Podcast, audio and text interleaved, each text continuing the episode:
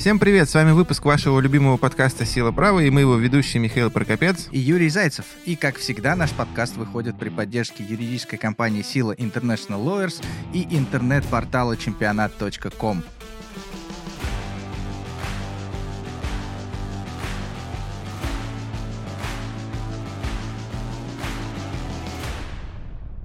Юр, привет. Давно не виделись с тобой. Давно не виделись с тобой. Во-первых, я хотел бы поздравить тебя с днем рождения. Не каждый раз выпуск у нас попадает на чей-то день рождения. Давай в каждом выпуске отмечать чьи-то дни я рождения. Я уверен, что все слушатели и поклонники подкаста, они тоже присоединятся к моим поздравлениям. Но только они будут слушать этот выпуск спустя несколько дней после записи. Ребят, если вы хотите поздравить Юрия с днем рождения, подпишитесь, пожалуйста, на наш канал, расшарьте его и поставьте комментарий. Желательно негативный. С поздравлениями Юрию в Apple подкастах, да, ему будет очень приятно. Во-вторых, я хотел бы сказать, что лично как ты, но я очень рад, что мы наконец-то вернулись с нашим третьим сезоном, потому что мы получали миллионы, миллионы писем, миллионы вопросов, почему, где, где же подкаст, почему он до сих пор не выходит, и вообще забили мы на него или нет. И я специально проверил, что последний выпуск, или, как говорят некоторые, крайний. Но если мы записываем этот выпуск, то тот был не последним. Да, он вышел шестого августа. Получается, около двух с половиной месяцев. Пауза слегка затянулась. Да, объясни, Юра, почему? Что случилось? Да все на самом деле банально и просто. В этом году было необычное трансферное окно в футболе в связи с ковидом. Оно было перенесено на более поздние сроки, а поскольку летнее, так называемое летнее, которое было перенесено фактически на осень, трансферное окно продолжается двенадцать недель, то, соответственно, вот оно длилось с августа до семнадцатого октября. И, объективно говоря, у любого спортивного юриста, который практикует в сфере футбола, во время трансферного окна всегда куча работы. И несмотря на то, что мы очень любим и уважаем наших слушателей, нам нравится записывать подкаст, но времени просто элементарно не хватало. Ну, более того, еще все футбольные стейкхолдеры, члены футбольной семьи, они тоже были заняты, мы не могли никого позвать. Агенты, юристы клубов, все были завалены работой, и все пали жертвой этого необычного трансферного окна, потому что одно дело, у тебя все заканчивается первого сентября, как обычно, и ты уже с сентября свободен, а здесь почти до середины октября, даже больше, все продолжалось, и все достаточно серьезно вымотались. Тем не менее, мы начинаем наш третий сезон, и надеемся, что вам понравится то, что мы приготовили для вас. У нас будут интересные гости.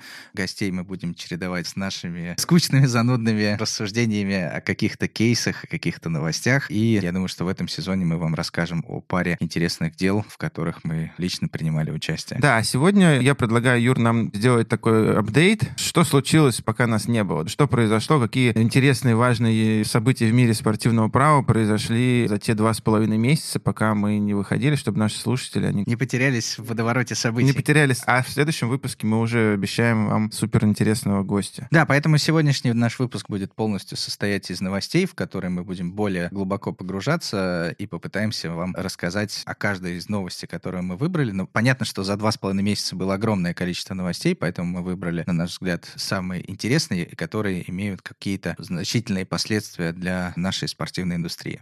Ну что, поехали? Поехали. И первая на сегодня новость касается временных правил вызова в сборные футболистов. Не секрет, что в условиях ковид девятнадцать многие клубы столкнулись с проблемами при направлении футболистов в сборные. Очевидно, что многие клубы не хотят отпускать своих футболистов, боясь, соответственно, что футболисты вернутся и сдадут положительный тест на ковид. Или не вернутся. Или не вернутся. Также и для спортсменов достаточно опасно путешествовать сейчас, в частности, регулярными рейсами лететь из одной страны в другую. И вот для того, чтобы снять все вопросы, FIFA утвердил специальные правила направления футболистов в сборные команды. До этого они эти правила выпускали перед каждым международным окном для проведения матчей сборных, и сейчас они выпустили более-менее постоянные правила, которые будут действовать на все последующие окна. Миш, расскажи нам подробнее, что это за правила и что там было установлено. Хотелось бы просто напомнить, что вызов в сборную футболистов — одно из самых критикуемых вообще правил в футболе, и есть как ковид-диссиденты, есть сборные диссиденты, то есть как Венгер, который вообще ненавидел это все правило, потому что что это такое? Уезжает у тебя футболист здоровый, приезжает без ноги. А ты, как работодатель основной, который платит ему зарплату, ты должен продолжать эту зарплату платить, а игрока использовать не можешь.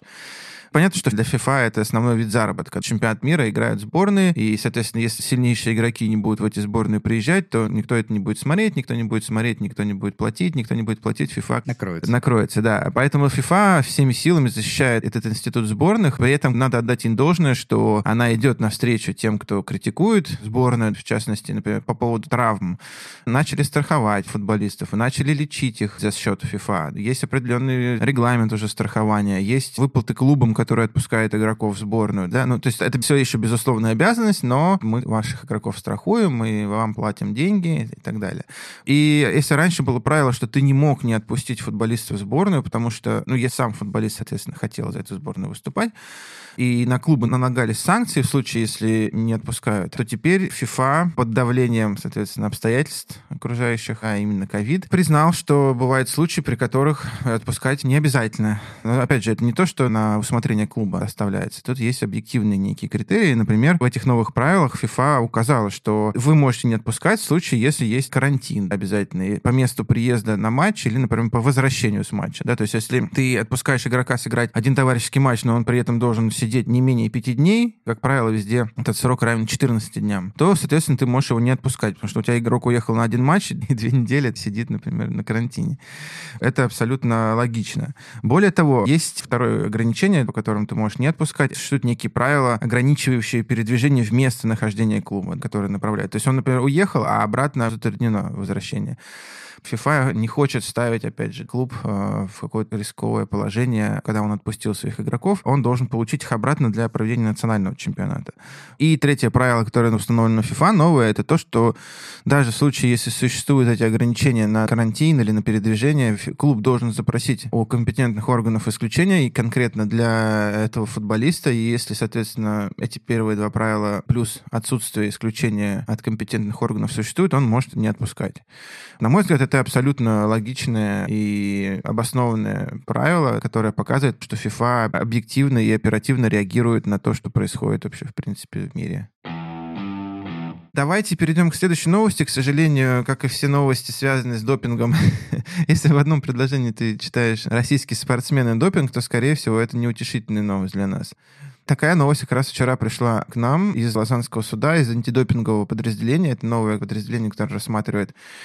Было специально создано в рамках КАС, которое рассматривает эти антидопинговые дела как суд первой инстанции. Раньше национальные федерации спортивные рассматривали, а теперь в некоторых случаях они могут передавать... Ну, например, не Федерации биатлона международной рассматривать этот спор, а сразу передать в первую инстанцию Лозанского суда. Специальное антидопинговое подразделение. И вот новость о том, что в отношении Устюгова было вынесено решение нашего биатлониста, что он признан виновным в том, что у него есть отклонение в его биологическом паспорте. Паспорте крови. Юра, расскажи нам вообще, что это такое и почему это важно. Ну, смотри, во-первых, я хотел бы поблагодарить наших слушателей. Несколько слушателей написали нам в директ. Прям накануне, да? Да, прям накануне, потому что это решение вышло вчера, и о нем стало известно вчера, и наши слушатели попросили нас разобраться в этом деле, разобраться в юридической составляющей, но сразу хочу предупредить... Что мы не можем разобраться. Что мы некомпетентны. Не, на самом деле, информация о данном решении, она идет только из одного источника, источника от адвоката Евгения Устюгова, поэтому полностью всех юридических фактов у нас нет, решение еще не опубликовано, но попробуем проанализировать ту информацию, которая есть у нас сейчас.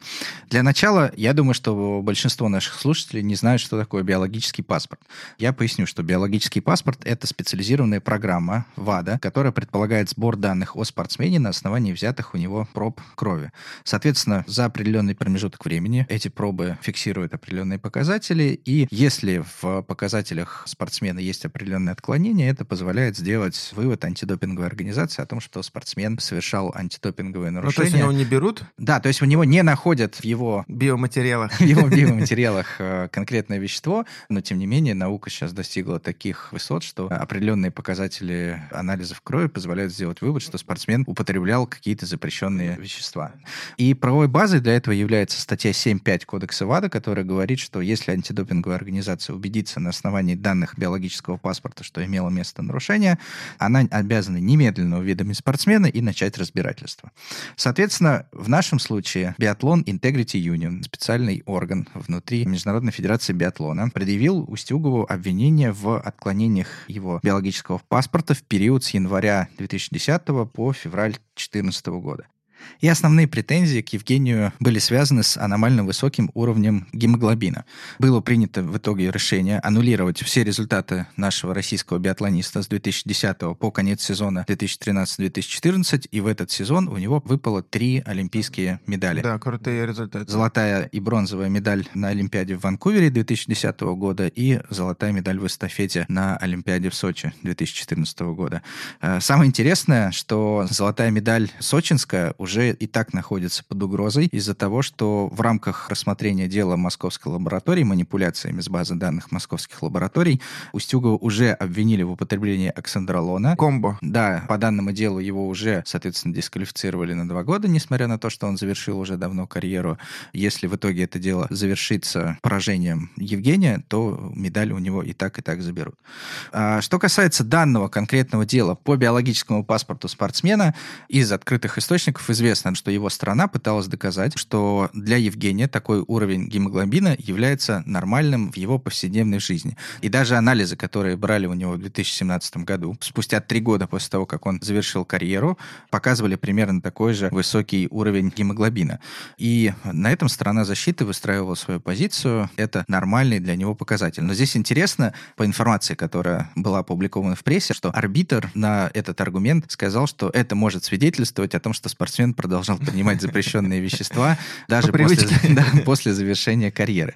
Соответственно, это был первый аргумент. Также остальные аргументы, которые стали известны... Там, такое, я понимаю, процессуальные, да, какие-то... Да, а, два других аргумента, которые озвучил Алексей Панич, партнер компании Gerber Smith Free Hills, представляющий интересы Устюгова, назвал следующие причины. Во-первых, ранее, по данным же обстоятельствам, ай би ю уже проводила расследование, и это расследование было закрыто в две тысячи восемнадцатом году. После этого в две тысячи двадцатом году оно было открыто заново. И здесь адвокат говорит о том, что то предыдущее решение уже было рес юдиката, да, и, соответственно, повторно ай би ю не могли рассматривать один и тот же вопрос. Здесь... Ну, то есть рес юдиката, давайте поясним слушателям, это внесение решения между теми же сторонами по тем же основаниям и предметам. Преюдициальное значение какого-то решения для данного дела. То есть вы уже рассмотрели эти обстоятельства между теми же самыми лицами, вы уже не имеете права возбуждаться по этому поводу. Да, но здесь со стороны понятно, что комментировать сложно, потому что, ну, как конечно, правило, да, значения рес-юдиката имеют выводы в конкретном решении. А может быть, обстоятельства поменялись, может быть, ай би ю установила какие-то дополнительные обстоятельства и факты, которые позволили им заново открыть это дело. Поэтому я думаю, что здесь мы дождемся опубликования официального решения и посмотрим на эти аргументы. Ну, вообще, конечно, печально, потому что это один из самых, насколько я понимаю, титулованных спортсменов наших в данном виде спорта. И я все жду того дня, когда мы все-таки уже откроем интернет с утра и не прочитаем, что какого-то нашего спортсмена дисквалифицировали, причем за десятилетней давности какое-то там якобы нарушение. Когда это все закончится, непонятно. Слушай, ну понятно, что общество, как всегда, поделилось на несколько групп.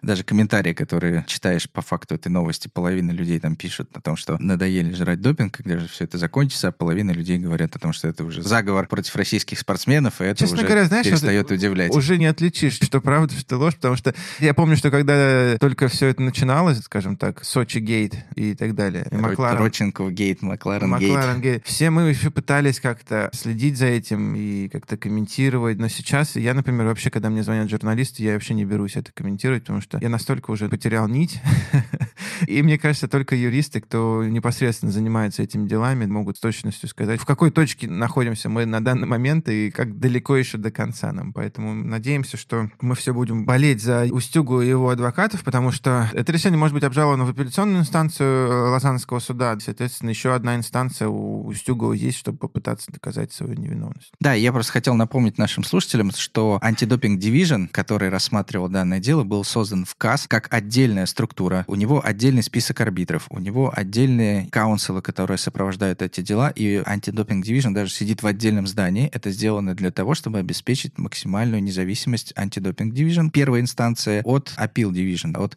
подразделения, которое рассматривает нет апелляции. И, соответственно, получается, что это решение Anti-Doping Division может быть обжаловано в течение двадцати одного дня в апелляционную инстанцию того же самого Лозанского спортивного арбитражного суда, которая будет рассматривать данный вопрос уже совершенно другими арбитрами. Не устаешь удивляться прозорливости кассы и их бизнес-жилки, когда они поняли, что все-таки допинг — это очень большая часть споров в спортивном праве. Они создали этот Anti-Doping Division и, по сути, продают услугу федерациям, многим федерациям, которые не хотели бы, наверное, заниматься этим расследованием на своем уровне, а КАС говорит: ребята, давайте нам, передавайте нам, мы будем это все делать, мы тут уже все умеем, платите денежки, и мы все сделаем. Да, и здесь интересно, кстати, как раз последний аргумент стороны защиты спортсмена, почему КАС рассматривает это дело.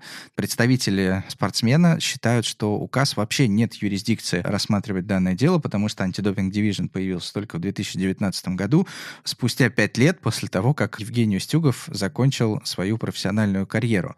Но, тем не менее, если обратиться к правилам КАС Anti-Doping Division, то из этих правил видно, что юрисдикция данной инстанции вытекает из полномочий, делегированных ему соответствующими спортивными федерациями. Если Международная федерация биатлона подписала соглашение с КАС и делегировала свои полномочия, и более того, соответствующую арбитражную оговорку заложила в действующие правила, а спор должен рассматриваться по действующим процессуальным правилам, на мой взгляд, как раз юрисдикция у Anti-Doping Division есть. Поэтому для спортсмена нет большой разницы, что его дело рассматривал бы тот же самый Integrity Union, что Integrity Union делегировал свои полномочия более профессиональной инстанции, которая состоит из профессиональных арбитров, которые являются большими профессионалами в этих допинговых делах. Сразу видно, Юрий, что вы тоже большой профессионал, потому что сделали такой большой вывод из просто трех строчек интервью адвоката, который ничего практически не сказал. Вот это, я понимаю, уровень. Надеюсь, меня не обвинят в фантазиях, и я ничего не сказал, что... Да, сделай дисклозер, что это только твое оценочное суждение. Нет, на самом деле будет интересно почитать это решение. Биатлон, биатлон — это когда люди с ружьями ездят на лыжах, поэтому... То есть мне нужно опасаться, да? Если я сказал что-то не так, то... Да-да-да, у них есть ружья. Давай перейдем к следующей новости. Она, на самом деле, тоже очень интересная. Тоже пришла к нам из эпохи пандемии. Я не знаю, гордиться этим или нет, потому что наш партнер Георгий Градев, партнер болгарского офиса, он представлял одну из сторон в этом споре. Я говорю о споре, который все мировое спортивное сообщество называет первым спором в ковид-эпоху, связанным с обстоятельствами отмены матчей из-за ковида. Весь мировой интернет спортивный обсуждает это решение. Я говорю о решении КАС семьдесят три пятьдесят шесть, Слован Братислава, против УЕФА и против футбольного клуба Клаксвик. Того самого известного, Это да? самый топ-клуб, да, Фарерских островов, Клаксвик. И я еще раз говорю, что непонятно, радоваться нам или нет, потому что, с одной стороны, наша фирма представляла вот Слован Братислава, но, с другой стороны, мы проиграли в этом деле. Но, с третьей стороны, все отмечают, что проиграли-то мы проиграли, но вот тоже разделилась, на самом деле, аудитория на два лагеря. Одна из которых говорит, что УЕФА не права, даже несмотря на решение КАС, другие говорят, что, в принципе, не правы мы. Интересно просто посмотреть на данное решение в контексте новости, которую мы обсуждали еще в прошлом сезоне, новость по матчу футбольного клуба Ростов и Сочи. Да, да, да. Если помнишь, тогда Ростов не хотел принимать участие в матче, Российский футбольный союз сказал, что вам будет защитно-техническое поражение. Ростову пришлось выпустить молодежный состав, а мы тогда с тобой с умным видом сидели и рассуждали, что это форс-мажор, что у РФС нет оснований привлекать Ростов, если бы они не поехали на данную игру, что РФС, по идее, должен перенести и так далее. Но вот мы видим жесткий подход, аналогичный жесткий подход на уровне УЕФА, давай попробуем я, разобраться в этом деле. Я не согласен. Дело в том, что, как ты видишь, правила меняются в прямом эфире. Когда мы рассматривали дело Ростов РФС, там не было никакого специального регулирования по поводу ковида, тогда как дело Слован Братислава, оно как раз связано с специальным регулированием, которое принято в УЕФА, которое, собственно говоря, специально под эти ситуации принято. И мне кажется, самое главное отличие: УЕФА действовало по правилам, которые оно само приняло, а РФС... ну ладно. Ну, кстати, на самом деле РФС во все регламенты нового сезона, во всех профессиональных соревнованиях внес формулировку «неявка на матч», в том числе в связи с невозможностью выставить необходимое количество футболистов из-за ковида, влечет за собой присуждение технического ну, это, поражения. Я могу и... только приветствовать. На момент дела Ростова такого, такого правила не было, в том-то и дело. Это самое главное. Так вот, что случилось со Словом Братислава? Давайте обсудим. Это, на самом деле, очень интересная ситуация. Немножко фактов. пятнадцатого июля УЕФА внедрила... назовем это так, специально жестко, про... внедрила. жестко внедрила в свои правила специальный протокол по ковиду, который был утвержден исполкомом УЕФА, и все клубы, которые участвовали в Лиге Чемпионов и в Лиге Европы, были проинформированы, что в этом сезоне действуют специальные правила, примененные к квалификации, к плей-оффу европейских соревнований, связанные с ковидом. И футбольный клуб «Слован», они играли в Лиге Чемпионов, между прочим, отборочный раунд первый, который был назначен на выезде в Клаксвике, Фарерские острова, кто не знает. семнадцатого августа Слован прилетел на эти Фарерские острова. За два дня до матча. И по прибытии у них прямо в аэропорту у всех взяли тест на ковид. И такой сюрприз, что у массажиста, физиотерапевта был обнаружен ковид. Соответственно, по правилам Фарерских островов вся делегация была изолирована на четырнадцать дней. Что сделал Слован? Ну, понятно, что это для них был шок. Они попросили УЕФА, чтобы матч был перенесен, и чтобы они смогли прислать какой-то резервный состав для игры. И матч был на два дня перенесен, и Слован приехал новой делегацией. У них опять взяли тест на ковид. Его сюрприз. Опять нашли у одного из футболистов ковид. И опять всех на четырнадцать дней. Я прям представляю себе, как они там, бедные, все сидят на Фарерских островах. Есть ли там вообще отели для такого длительного проживания? Ну, я имею в виду такого огромного количества человек. Просто две делегации. Я надеюсь, они уехали. Ехали оттуда, не до сих пор там сидят. Туда уже УЕФА сказал: ребят, сорян, у нас нет возможности больше переносить, и Слован попросил перенести этот матч либо на нейтральное поле, либо в Словакию. Но УЕФА сказал, что у них больше нет возможности для переноса этого матча, и передал дело в УЕФА, в дисциплинарные органы, которые вынесли решение о техническом поражении. И тут Слован решил попробовать обжаловать это решение. Юр, расскажи, что было дальше. Дальше было очень быстро процедура рассмотрения дела. Сначала Слован попросил provisional measures, обеспечительные меры. Ему в этих обеспечительных мерах было отказано. И после этого, соответственно, была согласована ускоренная процедура разбирательства по данному делу, но, тем не менее, несмотря на быстро вынесенное решение, Словану было отказано в удовлетворении апелляции.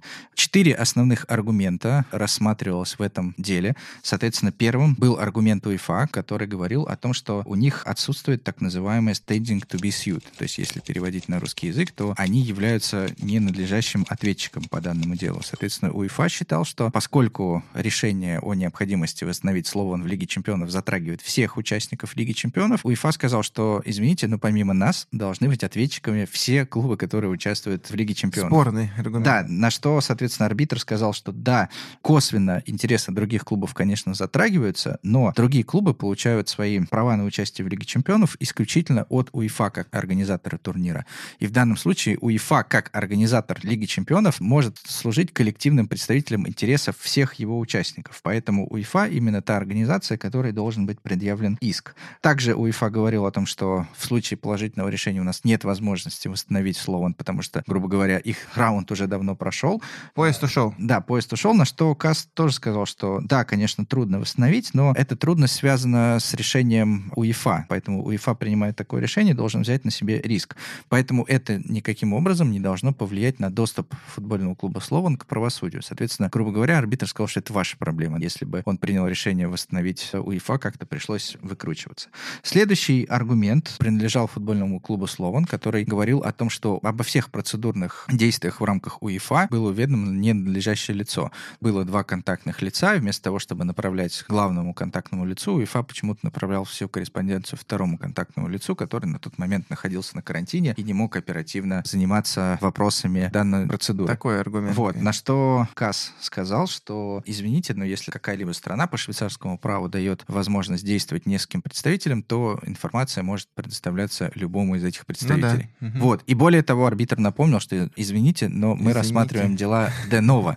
То есть все любые процессуальные нарушения, которые имели место на предыдущей инстанции, они не имеют значения, потому что мы заново по всем аргументам разбираем данный спор. Угу. Следующий аргумент, который был условно, касался того, что дело было вынесено ненадлежащим органом УЕФА. Мне тоже, когда я читал это решение, сначала странным показалось, почему решение было вынесено апелляционным комитетом, и оно не рассматривалось дисциплинарным комитетом. Да, то есть сразу УЕФА. Вторая инстанция, да? Да. Оказывается, в дисциплинарном кодексе УЕФА есть статья двадцать девять точка три, которая говорит о том, что если дело носит срочный неотлагательный характер, то председатель дисциплинарного комитета может его передать сразу для вынесения решения в апил боди, в апелляционную инстанцию, угу. для того, чтобы избежать излишнего затягивания. Ну, типа, можно, если вообще, чтобы не затягивать, можно вообще Верховный суд сразу передать. Сразу, сразу тройки и расстрелять. Да, да, да. Ну, типа, зачем затягивать? На что Слован ссылал ссылался на приложение один к регламенту Лиги Чемпионов и говорил о том, что правила дисциплинарного регламента не действуют в данном случае, а, соответственно, пункт два точка один приложения должен являться lex specialis, то есть имеет преимущественное значение. Но арбитр не согласился здесь, он сделал трактовку обоих регламентов, регламента Лиги Чемпионов и дисциплинарного регламента, и сказал, что нет, дисциплинарный регламент действует, регламент Лиги Чемпионов его не заменяет, поэтому, соответственно, статья двадцать девять точка три действует, и УЕФА может передавать это дело сразу в апелляционный комитет для вынесения Юр, давай решения. Это самое. Решение на сайте КАС висит, любой может ознакомиться. Что ты считаешь? Как не, бы, подожди, что подожди, самое подожди, главное? Подожди, подожди, и теперь я перехожу к самому, а, к, ты, к давай, самому главному. Давай, давай, давай. Кто является виновным за срыв матча? Слован полагал, что почему нам присудили техническое поражение, виновным в срыве матча является футбольный клуб Клаксвик. То есть интересно, что в этом деле Слован не оспаривал неправомерность наказания ввиду того, что у них были форс-мажорные обстоятельства и так далее. Это уже очевидно, это установлено, что если у тебя ковид и ты не можешь выставить состав, то, к сожалению, тебе присуждают техническое поражение. Но Слован говорил о том, что мы не виноваты в том, что произошел срыв матча, в этом виноват Клаксвик из-за того, что по правилам Лиги Чемпионов, принятым на текущий сезон, о которых ты говорил, принимающий клуб должен уведомлять УЕФА и другую сторону обо всех существующих ограничениях в связи с ковидом. То есть если у вас есть обязательный карантин, если у вас есть, там, я не знаю, запрет на въезд из каких-то стран и так далее, вы должны уведомить об этом УЕФА, и на основании этих данных УЕФА принимает решение, можно ли проводить этот матч в данной стране или его необходимо перенести в другую страну или на нейтральную территорию. И, соответственно, Слован считал, что Клаксвик скрыл от УЕФА необходимость проведения обязательного тестирования. По мнению Слована, если бы УЕФА знала о том, что обязательное тестирование необходимо, УЕФА могли бы перенести этот матч в другую страну, потому что это было бы препятствие. На что арбитр КАС сказал, рассматривающий это дело, что тестирование обязательно не является ограничением для въезда. Это обычная процедура въезда в страну, которая установлена на конкретный период. Так же, как не является ограничением, например, необходимость предъявить паспорт. Арбитр реально обязательное тестирование сравнивает с необходимостью предъявить паспорт при въезде в страну. Соответственно, если есть такие же правила, если у вас нет заболевших, то вы спокойно въезжаете в страну. Да, а если у вас есть заболевшие, то это понятно, что законный повод для карантина. Соответственно, арбитр здесь не нашел никаких нарушений, сказал, что Клаксвик действовал добросовестно, и поэтому пришел к выводу о том, что в срыве матча виноват Слован только лишь потому, что у него, соответственно, два человека были тестированы положительно на ковид. Очень интересное, на самом деле, решение. Не безосновательное, назовем это так. Все-таки, на мой взгляд, у КАС были хорошие аргументы. Просто с этой точки зрения очень интересно, как будут развиваться все похожие споры. И совершенно очевидно, что УЕФА или РФС или любой другой организатор соревнований, он будет делать все, что show must go on. Они будут пытаться интерпретировать в любом случае все, даже если Клаксвик забыл там кого-то что-то уведомить, они будут, на мой взгляд, все время интерпретировать все нарушения в пользу продолжения соревнования. Да, мы, конечно, можем сейчас закопаться, кто там виноват и кто там, соответственно, кого не предупредил, но уже соревнование прошло, уже этот групповой раунд уже прошел. На мой взгляд, все федерации, все организаторы, они всегда будут в пользу продолжения чемпионата, потому что это их деньги, и пойдя на один раз такой эксперимент, переиграв какой-то квалификационный раунд, я думаю, что это откроет ящик Пандоры, поэтому они будут в любом случае упираться. И в конце этой новости хотел просто сказать, насколько изменилось. Ты помнишь, если в марте-апреле тот же самый Ростов, один заболевший, вся команда на карантин, на матчи едут молодежные команды, то сейчас вообще во всем мире, это не только российская практика, насколько я понимаю, просто кто-то заболевает, и он... Тихо отцепили. Его тихо отцепляют. У всех остальных отрицательные анализы, вперед играть. Да, никакой контактной группы. Все уже поняли давно, хотя почему-то еще в регламентах это не зафиксировано, но все поняли, а лиги молчаливо с этим согласились, что если мы будем контактные группы изолировать полностью все команды, то ну, они сами недополучат доход, потому что никто не будет смотреть за играми молодежных составов. Или три ноль всем будет засчитывать. Поэтому одни молчаливо согласились, другие приняли эти правила игры, и поэтому теперь Теперь у нас, например, Краснодар, я, конечно, не буду ничего утверждать, но очень странно, когда просто десять человек получили травмы неожиданно. Говорили, вот в Челси несколько человек получили неожиданно травмы, хотя еще недавно они были здоровы. Ну, то есть, как говорят в твоей любимой программе, все все понимают. Это не с точки зрения осуждения или что-то еще, я просто хотел бы зафиксировать эту смену дискурса. Да, Слушай, пом... ну, может быть, в этом ничего нет плохого, это потому в этом... что футболисты в этом... здоровые молодые люди, и если они по очереди, условно, все переболеют, и от этого не будет страдать тренировочный игровой процесс. Лично я полностью согласен с этим подходом. Просто я хотел бы, чтобы не было двойных стандартов. Мне кажется, что организаторам лучше последовать за практикой, то есть зафиксировать это все регламентно, чтобы потом в случае чего неугодные не были наказаны, а, соответственно, остальные будут продолжать играть без изоляции контактной группы. Вот и все. Но я согласен, да, лучше играть, чем просто болеть. Совсем недавно, тридцатого сентября, Российский футбольный союз на своем исполкоме принял новый регламент по работе с посредниками, который вступает в силу с первого января две тысячи двадцатого года. Не знаю, насколько долго проработает этот регламент, потому что мы с вами в прошлом сезоне говорили о том, что в ближайшее время будет новый регламент FIFA, который вступит в силу, скорее всего, с нового сезона. Вполне возможно окажется, что эр эф эс принял свой регламент на полгода, и ему придется его заново переделывать. Сюрприз. Переписывать. Никогда такого не было, и вот опять. Расскажи нам, какие основные изменения? Я вообще хотел бы сказать не только про изменения, а про сам вообще подход. Во-первых, никто не может до сих пор понять, кто же такие агенты. Это зло или добро. Мы помним прекрасно, что, по-моему, в шестнадцатом году... В пятнадцатом. В пятнадцатом приняло решение исключить агентов из своей футбольной семьи, передать это все на регулирование национальным федерациям или вообще не регулировать. Удивляет такой подход, недальновидный. Я имею в виду, что совсем немножко прошло времени, и уже вроде бы агентов, ну, по слухам, со следующего сезона опять приглашают в эту самую футбольную семью.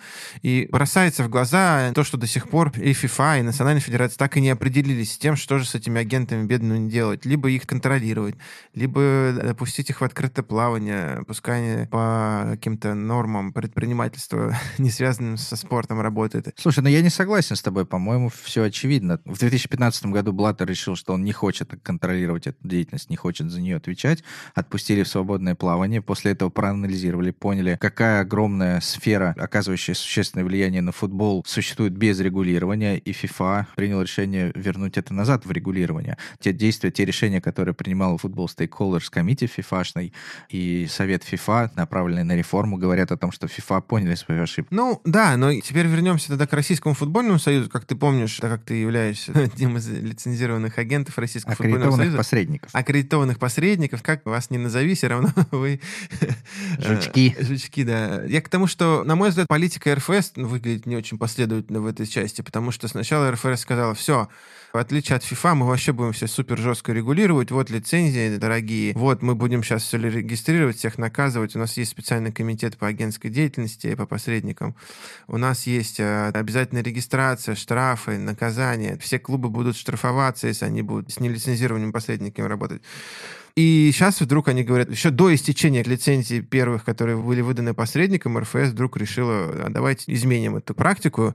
эр эф эс приняла серьезные достаточно изменения в регламент. Перечислю только несколько из них. Во-первых, самое главное, это то, что ранее выданные лицензии, все лицензии, включая лицензию «Про», которая стоила десять миллионов рублей, прекращают свои действия. То есть люди заплатили десять миллионов рублей, получили лицензии, еще до истечения их срока им говорят, ладно, отыгрываем, заканчиваем эти лицензии, давайте, сдавайте экзамен. Но гуманистический подход Российского футбольного союза состоит в том, что у таких посредников есть два выбора.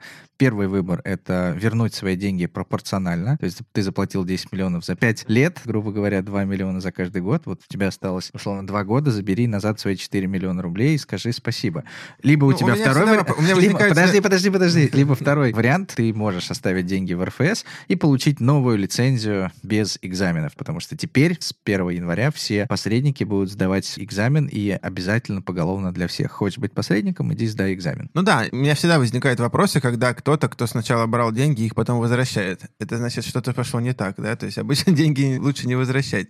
Я имею в виду, что если ты делаешь... Особенно если ты их взял в долг. Ты так всегда поступаешь? Нет, нет. Мне кажется, что агент Я напомню, что до реформы эр эф эс с этими профессиональными лицензиями у нас было по разным подсчетам от шестидесяти до ста агентов зарегистрированных. Разными... Больше ста было. Больше ста, какой-то сто двадцать, да.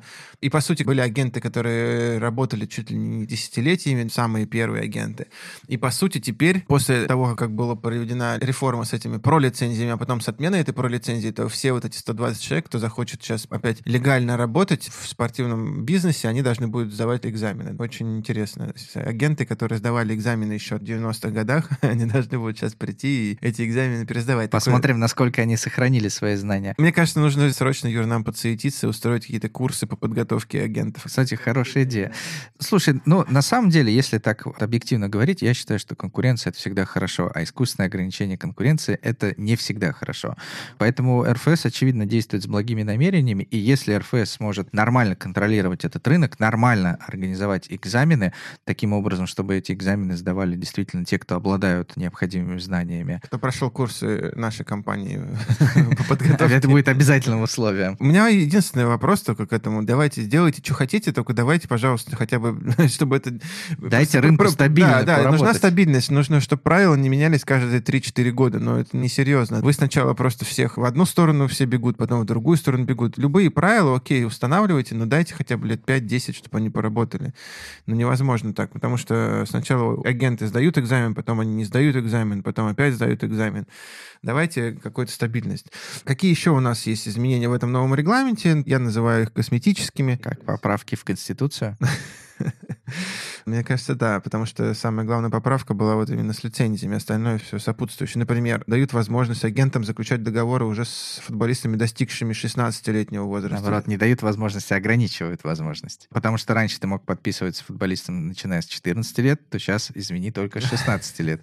Ну да. Дальше введен запрет контактировать с футболистами до первого января года, в котором футболисту исполняется шестнадцать лет. Очень смешно там написано. Посредством WhatsApp, мобильных приложений, Telegram, эс эм эс, почты. В Инстаграм можно писать ему? В директ Инстаграма ссылать фотки. А также введено право несовершеннолетнего футболиста отказаться от агентского договора в одностороннем порядке без штрафных санкций. То есть с шестнадцати до восемнадцати лет, когда там происходит становление уже футболиста профессионального, регламент дает право им отказаться. Но, на мой взгляд, опять же, ну это такие изменения, ну, опять же, из агентов делают каких-то маньяков, которые... Привет Александру Маньякову. Да, от которых детишек нужно огородить. Ну, мы же все понимаем прекрасно, что никакой запрет регламентный не писать там смс-ки. Ну, не будет он писать смс-ки агенту, будет писать смс-ки его папе. Ну, как это вообще? Ну, то есть, на мой взгляд, это все просто какие-то косметические вещи. Надо давно признать, что агенты — это не зло. Агенты — это часть футбола, да, и не нужно постоянно всех от них защищать и ограничивать. Нужно просто поставить в рамки их работу и, соответственно, просто следить за исполнением ими регламента. Вот и все. Поэтому, на мой взгляд, самое главное, по сути, что поменялось, это теперь обратно вернулся экзамен, у нас обратно вернулась единая лицензия для всех. Не несколько лицензий, как было раньше. Про-категория, А-категория, суб-категория. Это еще, я напомню, что в начальной редакции регламента было еще что-то, по-моему, Б и С, какие-то там категории. Они быстро отвалились. Они были отвалились, потому что все запутались.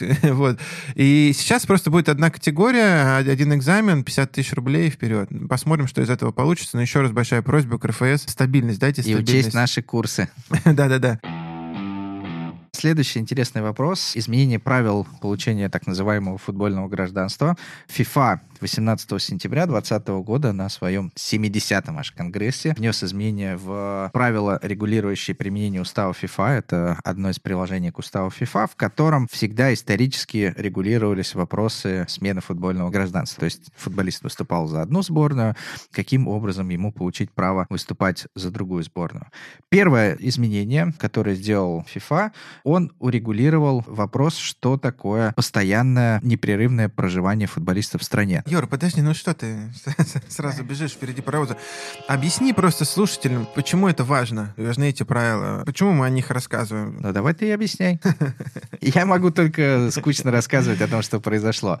А анализ событий можешь делать ты. Давай. Смотрите, ребят, дело в том, что вопрос спортивного гражданства, он немножко более сложный, чем простого гражданства. Потому что у нас есть в России, в Российском футбольном союзе правило по легионерам, которое говорит о том, что легионером считается тот, кто не то, что не имеет паспорта Российской Федерации, а тот, кто не имеет права играть за сборную. То есть бывает... Сборную России или за сборную одной из стран Евразийского экономического сообщества. Да, да, то есть ты можешь иметь паспорт Российской Федерации, например, паспорт Армении, но при этом ты не можешь играть за сборную этих стран, и, соответственно, ты будешь считаться легионером. Именно поэтому супер важно вот эти правила FIFA по получению спортивного гражданства. И по поводу поводу смены этого гражданства. Существует масса ситуаций, огромное количество ситуаций, при которых это гражданство нужно будет поменять. Жил в одной стране, приехал в другую страну, тут лимит, нужно его сменить и так далее. То есть огромное количество запросов очень часто поступает в нашу компанию, например, по поводу смены этих гражданств. И что... Ну да, у нас все-таки особенный механизм применения. Во всем мире эти правила служат для того, чтобы, условно, аргентинец, переехавший в Италию или в Испанию, начал выступать за сборную этой страны, или этнический турок, приехавший в Германию, смог играть за сборную Германии. То у нас применение этой нормы с лимитом связано. Да, связано с нашим российским лимитом. Все, я закончил. Я сейчас закончу. Очень полезный комментарий, Юрий. Спасибо. Юр, ну вспомним, давай применительно к нашей стране, все эти споры длительные с Гильермо, с Ари, с Фернандесом, которые являются иностранцами, этническими бразильцами, но при этом имеют право, а, выступать за сборную России, и, б, они не являются легионерами. Да, смотри, существовали два классических случая. Первое, футболист, который никогда не выступал за свою национальную сборную. Условно, Гильермо. Или, или Фернандес. Условный Марио Фернандес. Для того, чтобы выступать за сборную новой страны, в данном случае за сборную России, он, а, должен получить гражданство, и, б, удовлетворять одним из критериев. Первое, либо он должен родиться на территории нашей страны, что к ним не относится. Второе, его биологические родители или бабушки-дедушки должны родиться на этой стране. Либо, последнее, он должен проживать не менее пяти лет на территории соответствующей страны. Как правило, большинство футболистов попадали именно вот под последнее. Да? Понятно, что бразилец не может иметь бабушек-дедушек, не родителей в России. Да, не каждый бразилец. Вот, поэтому нужно было ждать пять лет. Я думаю, того, бразилец, чтобы... который приехал в Акрон, Марк, Маркс Ленин, по имени Маркс, по фамилии не Ленин, я думаю, что он может поискать. На Красной площади дедушку. Но, тем не менее, существовало много споров, что считать постоянным непрерывным проживанием на территории соответствующей страны. Марио Фернандес приехал играть в ЦСКА, условно, в отпуск он в Бразилию в ездил, или там на лечение ездил. Является ли прерыванием срока или нет? Если помните, например, была ситуация, когда у сборной Украины вышел футболист на поле, и потом соперник... Моралес, по-моему. Не помню, как его зовут, но соперник оспаривал, что он, условно, на три месяца внутри этих пяти лет уехал в аренду. Подали протесты, тогда УЕФА сказал, что нет, три месяца — это слишком маленький срок, он не прерывает. Тем не менее, FIFA решил четко определить, что такое постоянное непрерывное проживание в стране. И, соответственно, по новым правилам FIFA сказал, что период проживания в стране не прерывается в случае кратковременного отсутствия по таким причинам, как какие-то личные причины, отдых за границей, нахождение за границей по причине реабилитации, поездки за границу в связи с работой в качестве футболиста. На выезд. На сборы, на выезд и так далее. При этом обязательно период будет прерываться и аннулироваться. Если произошло это событие, то пятилетний срок начинает течь заново. То есть не надо закончить его, а все начинает течь заново. Если футболист переходит в другой клуб из другой ассоциации, либо игрок отсутствует в стране по любым причинам, кроме тех, которые я озвучил ранее. Ну, кстати, да. Получается, этот футболист из Украины, по новым правилам, срок бы его У прерывался. Него, да, срок бы прерывался. Соответственно, теперь всем футболистам, если они уезжают куда-то в аренду в другую страну, им нужно понимать, что этот пятилетний срок у них будет прерываться. И при этом FIFA сказал, что в любом случае, несмотря на любые кратковременные поездки и так далее, для футболиста соответствующий год, календарный год, будет засчитан как год непрерывного проживания, если он в течение этого года провел в стране не менее чем сто восемьдесят три дня. То есть даже если он условно выезжал на сборы, на матчи резидент. И так далее. Ну, очевидно, что это взяли просто по аналогии с налоговым резидентом. Резидентством, да, уезжай по уважительным причинам, но если ты меньше, чем сто восемьдесят три дня в стране, то, как то бы, сорян. извини, угу. все равно. Очевидно, что все эти правила, все эти новые комментарии, некая summary из практики. При этом FIFA установила, что есть несколько исключений, связанных с этим правилом пятилетнего проживания. Срок проживания, в том числе, в зависимость поставила от возраста футболистов. Да, просто напомним, что раньше этот пятилетний срок просто был считался пять лет. Не просто пять лет, а пять лет после достижения восемнадцатилетнего возраста. Поэтому, на самом деле, очень многие крымские футболисты, которые получили гражданство Российской Федерации, но у которых просто нет пяти лет срока после достижения восемнадцатилетнего возраста, они считались легионерами. Так вот, Миш, какие изменения теперь FIFA внес? В том случае, если футболист начал проживать до десяти лет на территории этой страны, я имею в виду, что ему было меньше десяти лет, когда он был совсем маленький, тогда этот срок равняется не пятилетнему сроку, а трехлетнему. Ну, это логично, на мой взгляд. Потом, соответственно, те, кто проживали в период с десяти до восемнадцати лет не менее пяти лет, и, соответственно, для игроков, которые начали проживать с восемнадцатилетнего возраста, не менее пяти лет. В чем разница? Что в зачет идет срок проживания до восемнадцатилетнего возраста. Потому что раньше, как сказал Юра, это только было с восемнадцати лет, что ставило шлагбаум для очень многих футболистов. Да, теперь многие молодые футболисты, которые приехали с родителями в Россию в возрасте пятнадцати-шестнадцати лет, которым только недавно исполнилось восемнадцать лет, они получают возможность получить статус нелегионера в России значительно-значительно раньше. Это новость позитивная. Ну, вообще, Юра, вот эти поправки, они просто пресса писала очень поверхностно по этому поводу. На то мы и есть, чтобы разбирать более детально. Да, и очень много звонков я получил от футболистов, потому что пресса написала. Раньше было правило о том, что нельзя сменить спортивное гражданство, если ты заигран был за сборную А, А теперь пресса написала, что да, теперь даже если ты заигран за сборную А, то можно сменить спортивное гражданство. Расскажи, Юр, так ли это? Давай немножко поступательно, потому что на самом деле поменялось еще одно интересное правило. Давай.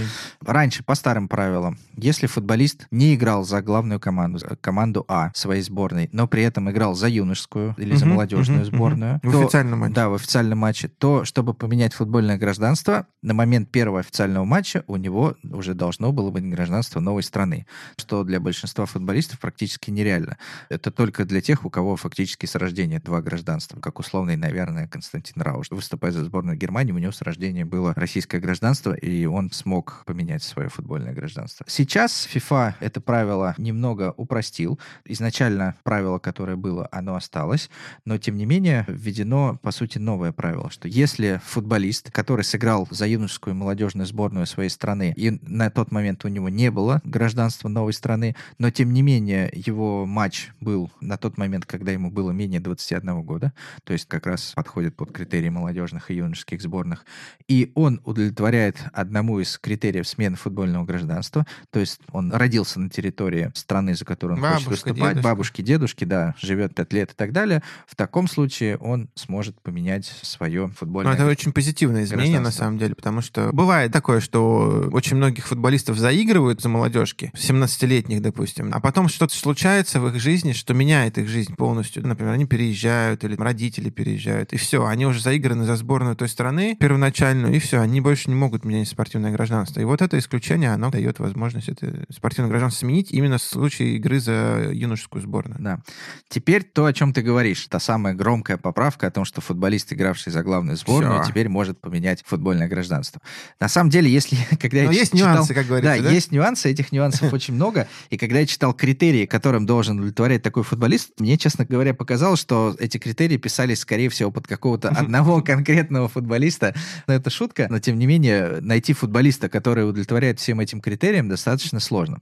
Итак, представим себе, футболист сыграл, вышел на поле в матче за главную, за главную сборную Германии. После этого, имея русские корни, он хочет выступать за сборную России. Каким же критериям он должен удовлетворять?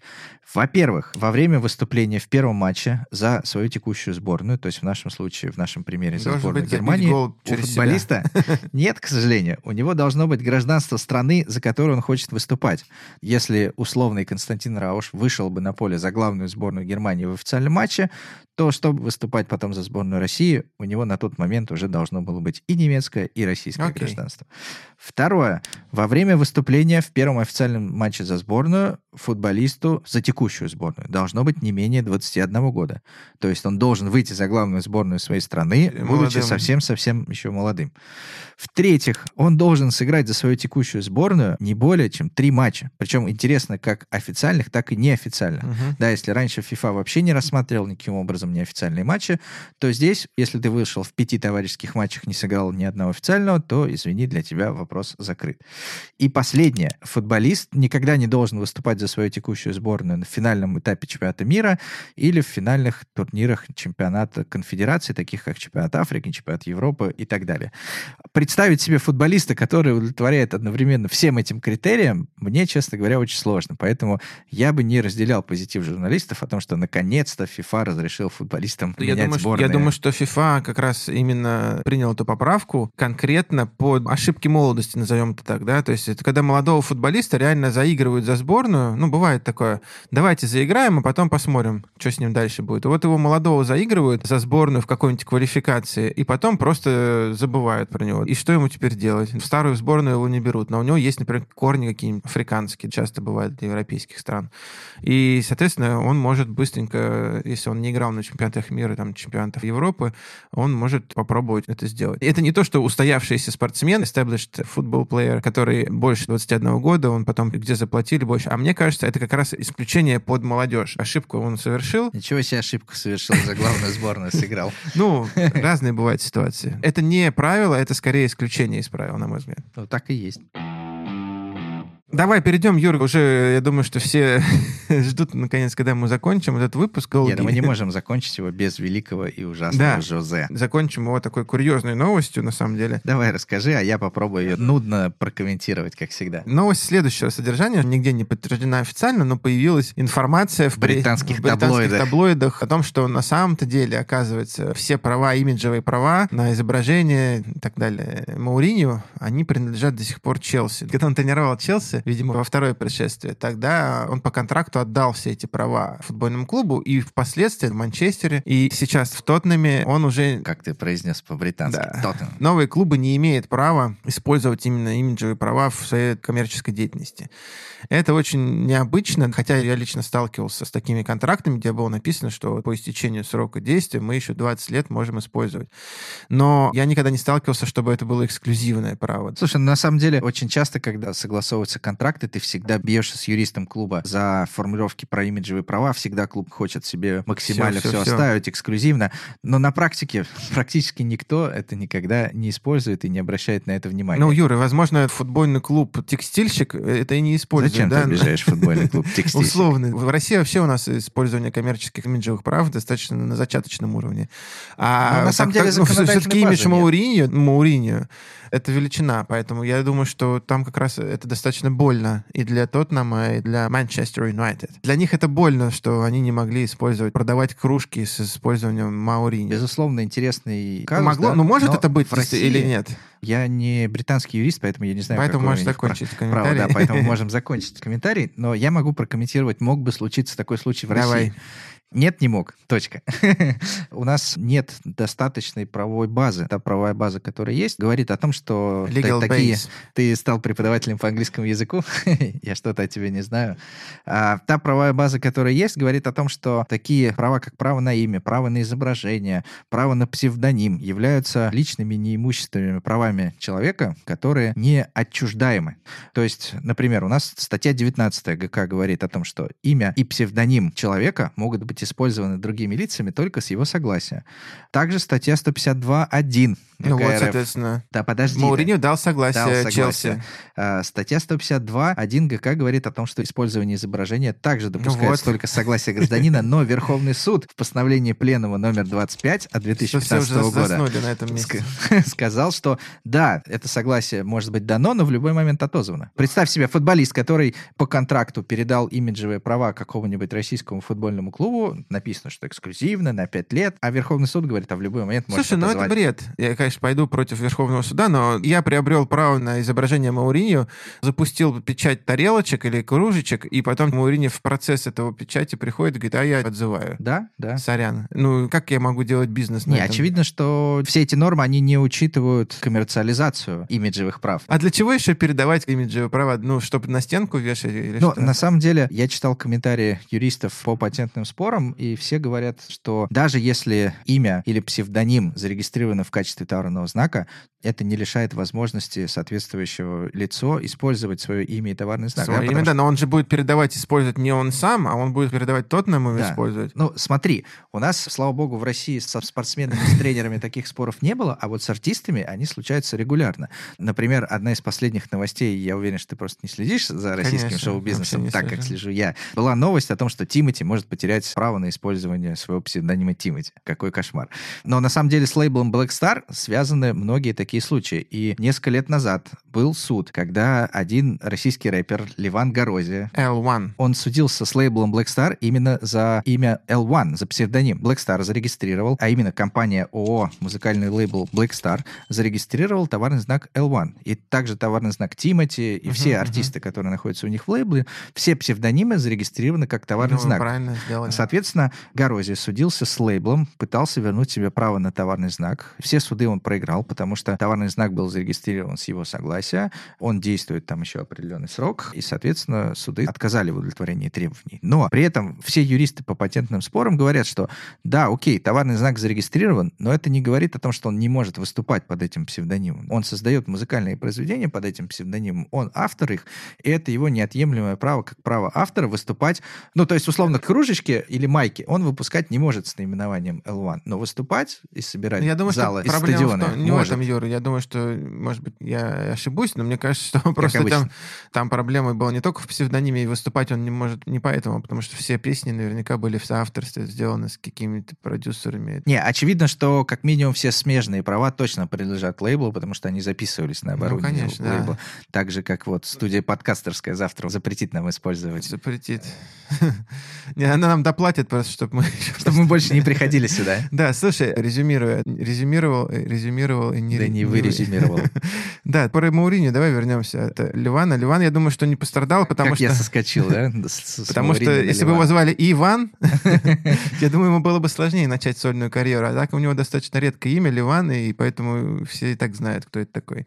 А что с Моуринью-то действительно такое могло быть? Ну, я думаю, что в Британии вполне могло быть. В России, опять же, я повторюсь, что в России такая ситуация, скорее всего, была бы невозможна, если бы только не зарегистрировали. Кстати, интересно, почему российские клубы... Я никогда не встречал, чтобы российские клубы регистрировали фамилию футболистов или их прозвища как товарные знаки. Это, знаешь, ответ, потому что у нас в компании есть отделение «Сила маркетинг», и мы столкнулись с тем, что у нас в России достаточно низкий запрос вообще в принципе у рекламодателей и у бизнеса на использование спортивных каких-то личностей и так далее. То есть если был спрос, я думаю, бы клубы регистрировали. Да? Пока у нас достаточно низкий спрос именно на рекламные контракты с участием спортсменов и так далее, я думаю, что в этом просто нет смысла. Ты же знаешь, сколько регистрируется товарный знак?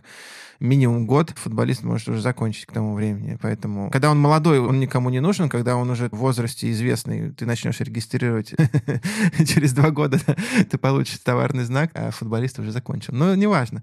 Давай тогда, Юра, и мы закончим. Очень хорошо ты думаешь о российских футболистах. Давай и мы закончим тогда с тобой. Это был первый выпуск третьего сезона подкаста «Сила права».